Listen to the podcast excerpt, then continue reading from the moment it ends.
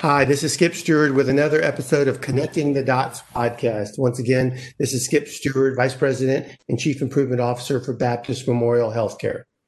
Hey, everybody, I'm H.F. Mason. I'm a General Surgeon and Chief Medical Officer here at Baptist Union County. And hello, everybody. I'm Jake Lancaster, the Chief Medical Information Officer for the Baptist System and an internal medicine physician. Well, we are so incredibly excited today. We have a guest, Dr. Eric Dickson, President and CEO of UMass Memorial Healthcare System. Welcome, Dr. Dickson. Thank you so much for having me, Skip. Okay, Dr. Dickson, if you could tell us uh, a little bit about UMass Memorial or yeah, UMass Memorial Healthcare System.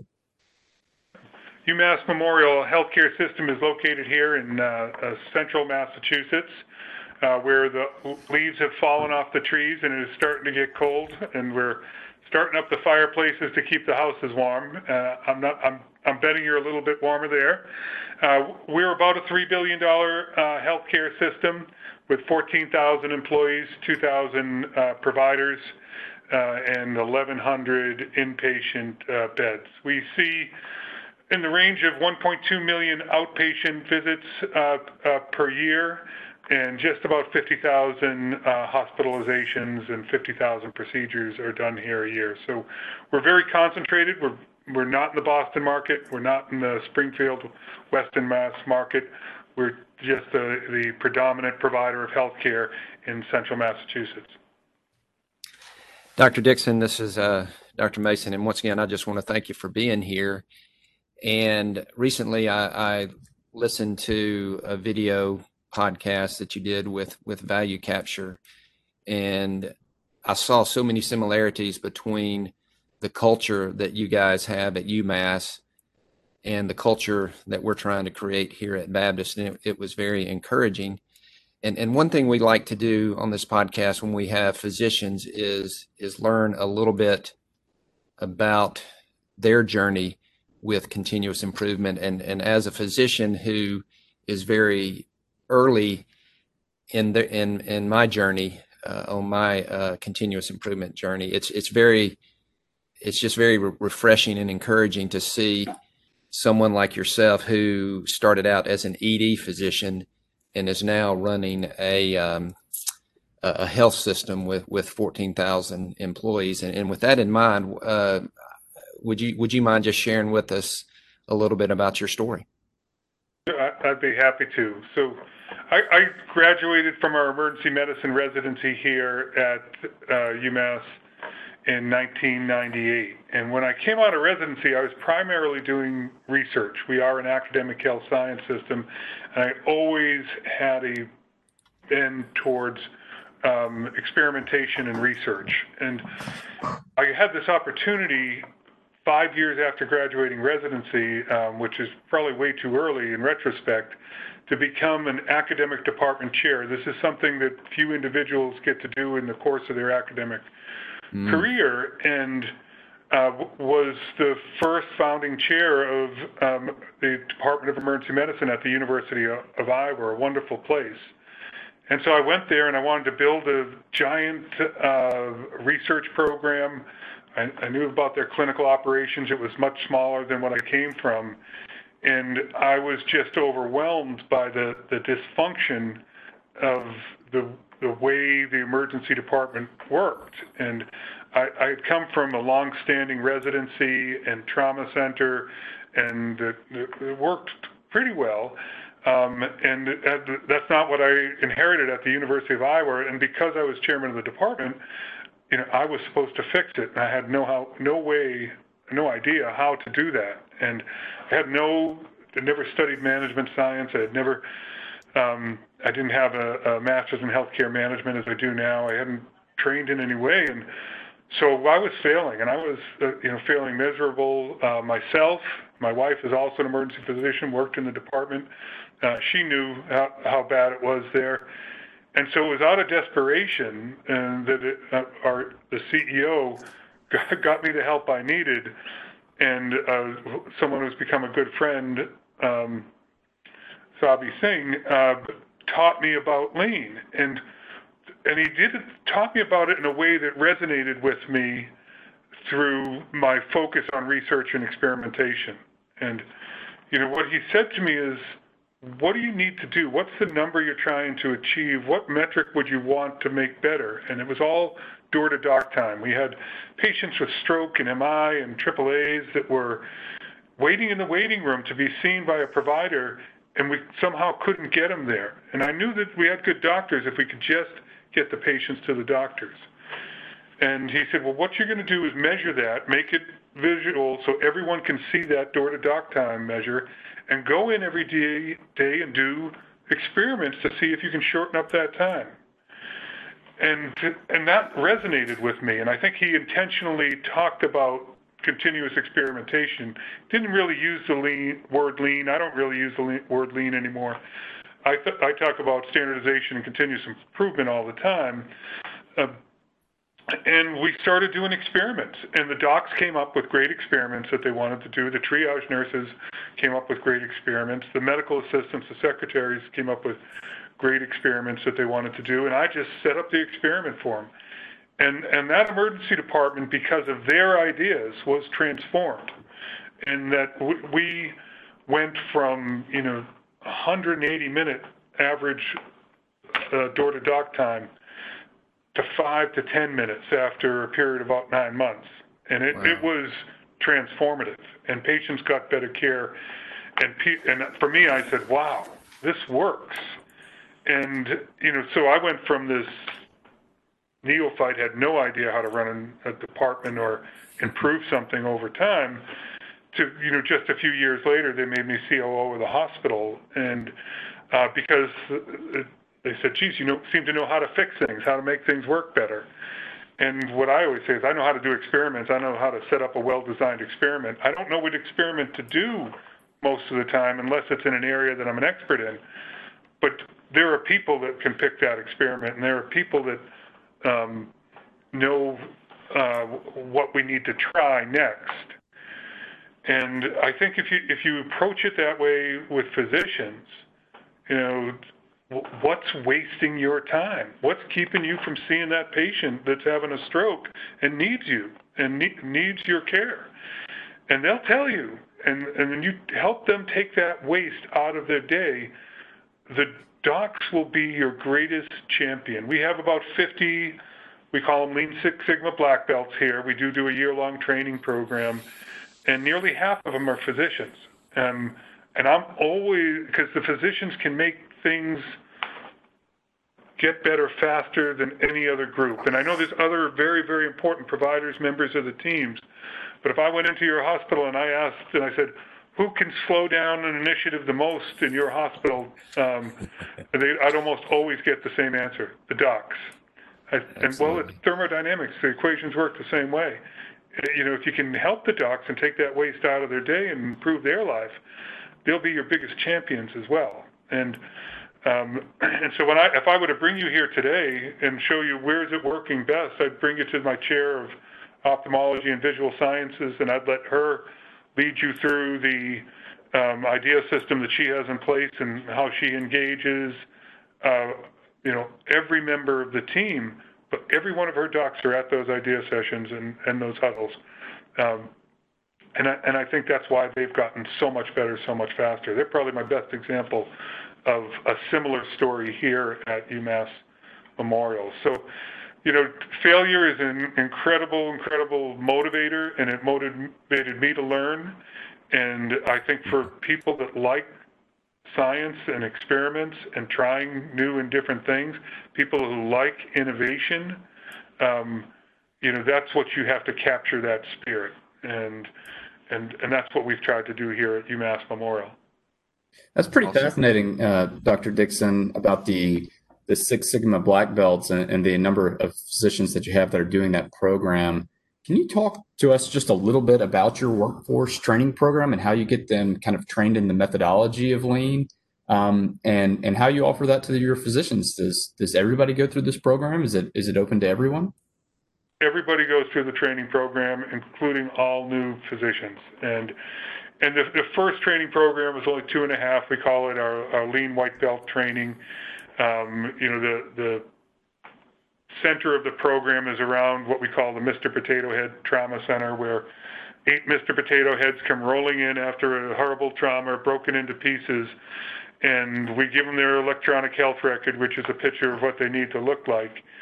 And they, using the same exact resources and just redesigning processes, um, go from you know eight mortalities because they didn't get the them put together uh, in over time in enough time to they get them all put together and all lives are saved. And uh, you know we you have to have something that illustrates you can take existing resources, redesign your processes, and improve the quality and the efficiency. And the question I always ask them, and I try to participate in as many of those as possible, is did you like it better the first time when you were frustrated looking for pieces and you didn't have a system in place? or the last time? And of course, the answer is the last time. And and yet, ask your your docs and your nurses and everyone else that works for you. You know, when you take waste out of the day and and you make things go smoother on behalf of your patients and your caregivers, is that better? Yeah. So that's all we want to do. We want. Uh, uh, what we call true north here is to be the best place to give care and the best place to get care. And everything we do is about our people and our patients. And mm-hmm. it is the absolute core of our culture. I've passed out 40,000 candy bar, bars that say, thank you for taking great care of our patients and one another. And it's, it's always got to be about that because if you, if you don't have respect for people and you don't prove it every day of the week, then you're not going to get them to engage in doing experiments with you. And and so I, we always say best place to give care, best place to get care, not because the caregivers come first, but because that's the they, you have to prove to your caregivers that you're going to help them make lives better for them, and before you, you'll be able to make things better for the patients. They are they are the key. And having gone through COVID now, and I, I know your region has still um, been hit hard. We're we're certainly in a lull since our peak of our surge. You know, my, my focus during the the surge, and I, I, you know, I was there with them as much as I could be. I I worked in the COVID tent every Sunday night in the emergency department, but just being out there and saying thank you and what do you need. I, I remember walking around the hallways one Sunday night and uh, what do you need? What can I do? And this poor five foot nurse just needed an N95 small, and you know they were out, and the mask clearly didn't fit her, and um, you know I had to call the head of the supply chain because those are the only numbers I have, and I go, you tell me where to go, but you're finding me an N95 small here. So we found her a box, and she put it in a locker. She helped a, a, a few other uh, petite caregivers, and you know that sticks with them. You know the, the boss cares about them. The boss wants me to be safe. Um, and it's it's got to be the core of the culture that you're trying to create. It's got to be the first step because you can't do continuous improvement if people don't believe that you care about them and that you respect them. Now that's really important. And so everybody goes through that white belt process, and then so including all the physicians that come on board. That that's pretty amazing to me. Do you find that having them do that? uh, results in them showing more initiative to start improvement projects on their own, or or, or how has that process worked for you over the years?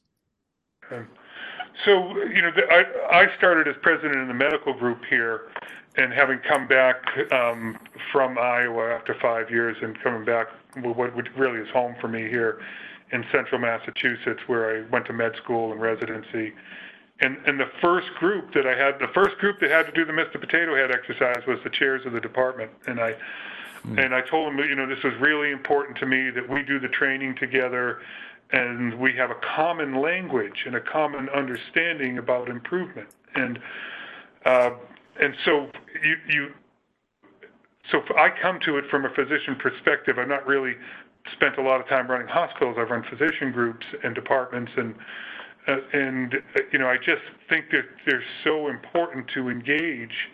And most of the chairs have been to ThedaCare with me, which is where we go and learn together.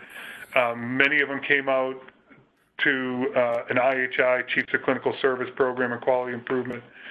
And and you know, I, what I and I, we're just, I'm bringing a new president of the medical group in, Dr. Schaal, who proved herself in being chair of uh, ophthalmology and visual sciences.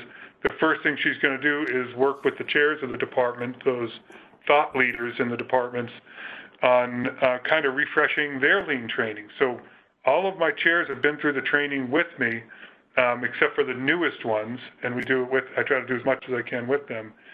Uh, I think that sets the tone. Um, and you know, it, with with 2,000 physicians, it's hard, and physicians work really, really hard, and there's none of them sitting around with their feet up that I can ever uh, uh, find. And you know, they, but they're frustrated with the things that waste their time when they could be taking care of patients. So you can't overemphasize the importance of working with the docs, but getting the docs to the point that they're willing to help you with experiments and um, not just fix this for me because that only goes so far, right? And I, I meet with every new doc that comes here, and that's a lot of docs, and it's been a little bit challenging now with with COVID, and every new manager that that comes in the door, and then all we have 600 managers and supervisors, all 600 of them every year, in groups of about 20. We're doing that virtually now. And what I say to the new ones, especially, and, and to the existing ones, is all I'm really asking you is to get together with your people on a regular basis, talk about performance in your area that matters the most to our patients and our people. Ask your people for their ideas about how you can improve that performance. Don't just implement their ideas, help them implement their own ideas because that's what's going to develop them into problem solvers. And then please, please celebrate their successes and show them that you actually believe they have something more to add. I can't tell you how many times I've given that little spiel because I do it every year. And but yet I go into areas. You know, you're a big place. You've got uh, uh, hundreds of different sites of care and all sorts of central business units. And I, and I go and I say, when I come and I visit, I want to huddle. I want to go and I want to see if you're doing exactly that. You're talking about the performance that matters most to your patients and your people, engaging your people and implementing their ideas instead of always your ideas as the manager in the area. Show me how you're celebrating the success of your people. And for the managers that do that, that have, you know, drank the Kool-Aid, so to speak, um, they're delivering great results. And then often I find that we, you know, some flare up um, central ster- sterilization or something will go wrong in one of the hospitals. I'll say, great, I'm going to get up out of my chair and that's where I want to go. And I want to huddle. And I find out, well, you know, it was a new manager. They didn't really embrace the training. They, they did it a different way at the place they came from. And, you know, that's how things got bad without anybody knowing it. And so, you know, that's obviously a coaching opportunity uh, as well. Dr. Dickson, uh, when it comes to to widespread change in an organization, you know the the nature of the beast is that the the wheels turn very slowly. And one of the complaints that I get from a lot of physicians who are wanting to make changes is that it just takes too long and and and, and the process is just too slow. And I've heard you talk about Paul O'Neill at Alcoa that that he focused on safety and he wanted to have every safety issue resolved in 24 hours. And because of that, other changes uh, started happening a lot faster. And, and, and tell us some of the strategy that, that you have used at UMass to to speed up the process of change. I, you know, as a surgeon, I um, you know I'm used to having things bam, bam, bam, and and of course we don't want to be careless in, in in rolling out things but but i imagine as an ed physician you're you're you're used to that that that quick turnaround and and, and share with us some of the strategy that you guys use to uh, to speed up the processes. I, I think the key is that you have to push down decision making to uh, and it's not pushing down it's pushing it towards uh, the level of where the value is created in the organization. And uh, probably one of the, the best examples I have is we created an innovation fund. And uh, and have given out millions and millions of dollars through this innovation fund so that people can try things. So, what's one of the biggest barriers to trying something and doing an experiment in one of 600 business units across UMass Memorial? You've all heard it. It's not in the budget. And so, what we did is say, how can we speed that up? And I don't want them going through a bunch of committees. I don't want asking approval, approval, approval, and then no. So I run the innovation fund, uh, and I have final say on the innovation fund. And there's just, there's one person um, in between the frontline workforce and the person that can approve the innovation fund, no matter what any other manager, president of an entity says in the organization. Um, and so what what happened what has happened there is that people have an idea, they want to try something, it's not in the budget, they apply to the innovation fund, and um, you know I only see things that are over ten thousand dollars, and about seventy percent of the projects that are applied for are approved. And you know, in many ways, I say we are going to spend that money anyways, but we didn't have to go through capital committee, the budgeting process, and all, everything else. So that's that's one way that you can speed up. Let's let's get this done. And whenever I visit uh, an area, and, and as a leader, you just have to be out there walking around, not just walking around, but walking around with intention. I want to go and I want to huddle with your team, and I want to hear about what works and what, more importantly, what doesn't work. And they say, "Oh, we'd love this." I say, "How can I help? We'd love this." And they say, "Well, we, we need this. Great. Put in an application to the Innovation Fund. It's automatically approved right then and there." And so that's that's that's one way. And then I think, you know, with Paul O'Neill, we just lost such a great one in the work he did with Alcoa. He wanted to speed up decision making and problem solving. So he focused on worker worker safety and said, we're going to we're going to fix every worker safety problem within 24 hours. And if it's not getting fixed, it has to end up on my desk worldwide. You know, and, and what he said to me is that uh, uh, at this wonderful breakfast and, and mentoring session um, that, that I had with him is that, Eric, if you can find something that you know, fix problems on faster, everything will go faster. And I think for us now, that's patient safety, daily huddles around patient safety. And if we're identifying a problem at 8 o'clock in the morning, we need a solution in place at 5. And think about what you all likely did and with your COVID command structures, right?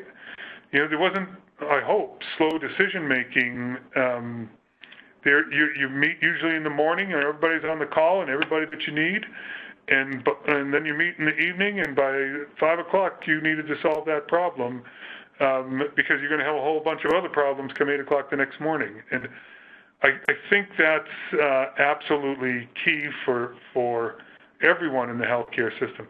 What our physicians and our nurses and everyone else in the healthcare system has said to me, we don't want to go back from what we had during COVID in terms of decision making, endless debate, and deja vu meetings. Didn't we talk about this last month? Didn't we decide on something last month?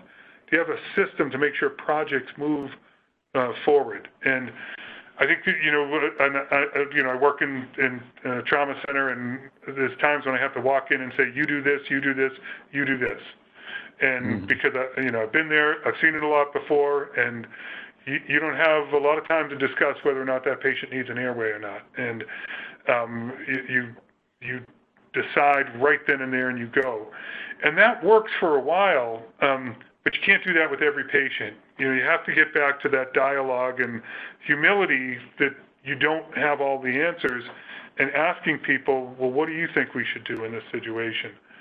But I, I would say leadership's got to be out there, closest to where the value is created, and and boy, if if they tell you they got a problem and you're the CEO and you you don't fix it, or at least come back to them quickly and say we can't fix it for this reason, um, and the, and you can't get it done, well, they'll just give up. They'll just lose hope. And so when I'm out there, if I'm going to ask people what their problems are, I'm going to get them fixed, and they have to be fixed because, um, and and show people that we can solve more problems faster. We have to. Dr. Dr. Dickson, um, one question I'd like you to elaborate a little more on is that uh, you talked about walking around and huddling and being very intentional. Uh, and the term Gemba walks is a, for those that are not familiar listening to the podcast, Gemba is just a Japanese word that means where the, where the actual work occurs, the actual value added work. How do you think about, as a very, very busy executive in a large healthcare system, how do you think about your intentional walkarounds and what are you trying to accomplish during that activity? If you could kind of elaborate on how you think about that subject. Yeah, I, I would say that the, and we don't use the term Gemba walk, so obviously no, we, we know what it means, but the, um, we have done a lot to push, especially the executives, out of the offices to the place where the value is created on behalf of our patients. And, um, but you just don't go and uh, listen. You know, you, you, you, you just don't walk around. You walk around with intention. So, what am I doing when I'm out there um, with the team? Um, uh, first and foremost, I'm trying to uh, communicate and be clear about what the culture is uh, that we're trying to create within the organization. So, it's an educational uh, piece. And I, I, would say, what are you doing out when, I, when you're out? And I'm saying, first is I'm I'm communicating about the culture, about the priorities for the organization, about where we need to go, um, about how we're doing, let them ask questions. Uh, second, I'm trying to develop them into better problem solvers. So as they're doing their idea system, I just lead by asking questions. Oh, you know, have you have you thought about this? Geez, I was at another huddle and they were doing this. Would that work here? Um, do, have you kind of mapped out flow and never, never, never be negative and when you're at the huddle. You won't get invited back. And then I always say I want to make them feel loved. I want to make them feel like you know the the people that run the organization care about them. And I have a a, a coach that was at Toyota for 20 years, and I always tell her that, and she said. Well, Eric, that's not part of lean, and I said, I, I don't care. That's part of Eric, and you know, and I do use the word love, and because you know, what other word can you use to describe you know 14,000 people that just went through the worst public health crisis we've ever faced mm. and and put themselves in jeopardy to take care of patients right? And so i'm not afraid to, to use that word um, uh, to talking about how i feel about our, our people. Um, but you, you, when you when you go and you're out there you have to be you're educating you're communicating and then you're helping them solve some of the problems whether it be the innovation fund or put getting another person there that can fix that. The one thing I get all the time is IT tickets. Um, well, we wanted IT to do this for a while. Uh, did you put in a ticket? Yeah. Well, what's the ticket number? And then so the CIO is getting a call within the next five minutes about ticket number XYZ. I need that to be prioritized and I need that to get done. And but mostly, you know, what I want them to to feel as I leave is that management cares about us. Um, they, they understand the culture that we're trying to create here um, and that it really means something to us. And hopefully, I've left them with a little bit of knowledge of how to be a better problem solver. And I push all of our executives have to go out and do the same thing. Um, I think I love it the most uh, uh, relative to others. I love putting my white coat on. I love walking around and it's a little bit tougher if you're the chief financial officer to go out into a clinical area. Um, but the chief financial officer can get a lot done for you around here. So when he's hearing about a problem, he can fix a lot of things that I can't fix uh, uh, as quickly. So, you know, they're, really happy to see the CFO, and uh, because a lot of the barriers that they face in trying to to achieve the goals that we've given them is are created by the layer, layers of management in between him and, and the people doing the work. And so those layers are gone when he hits the floor. He's he's might be the most popular, second most popular person to come visit Gemba. Well, well, Dr. Dickson, I can't uh, express enough how incredibly grateful and um, just so thankful that you were willing to spend some time with us and and share us share with us your journey and and your passion. You can tell just listening to you that that you're continuing to learn. I mean, I know the term journey gets uh, used a lot, but uh, the whole time I was listening to you, I could I could tell you that you're on this continuous journey of continuing to learn about improvement and experimentation, and um, and how there's both a there's a you know there's a scientific piece of it and there's also a social piece of it. And i love how you talked about loving your people. And uh, i think i know baptist uh, team members can for sure resonate with that. So i, I just want to just personally tell you how incredibly incredibly thankful and grateful i am that you were willing to, to spend some time with us today. Well, I really appreciate it, Skip, and you know, for all of the, your caregivers out there that are, you know, going through this very, very challenging time. Um, we're finishing up phase three vaccine trials. We're going to get the, through this thing, and I think we're going to emerge as a healthcare ecosystem even stronger than we were before. So, um, God bless you and take care. thank you so much have a great day Thank you, Dr. Dickson. Thank you.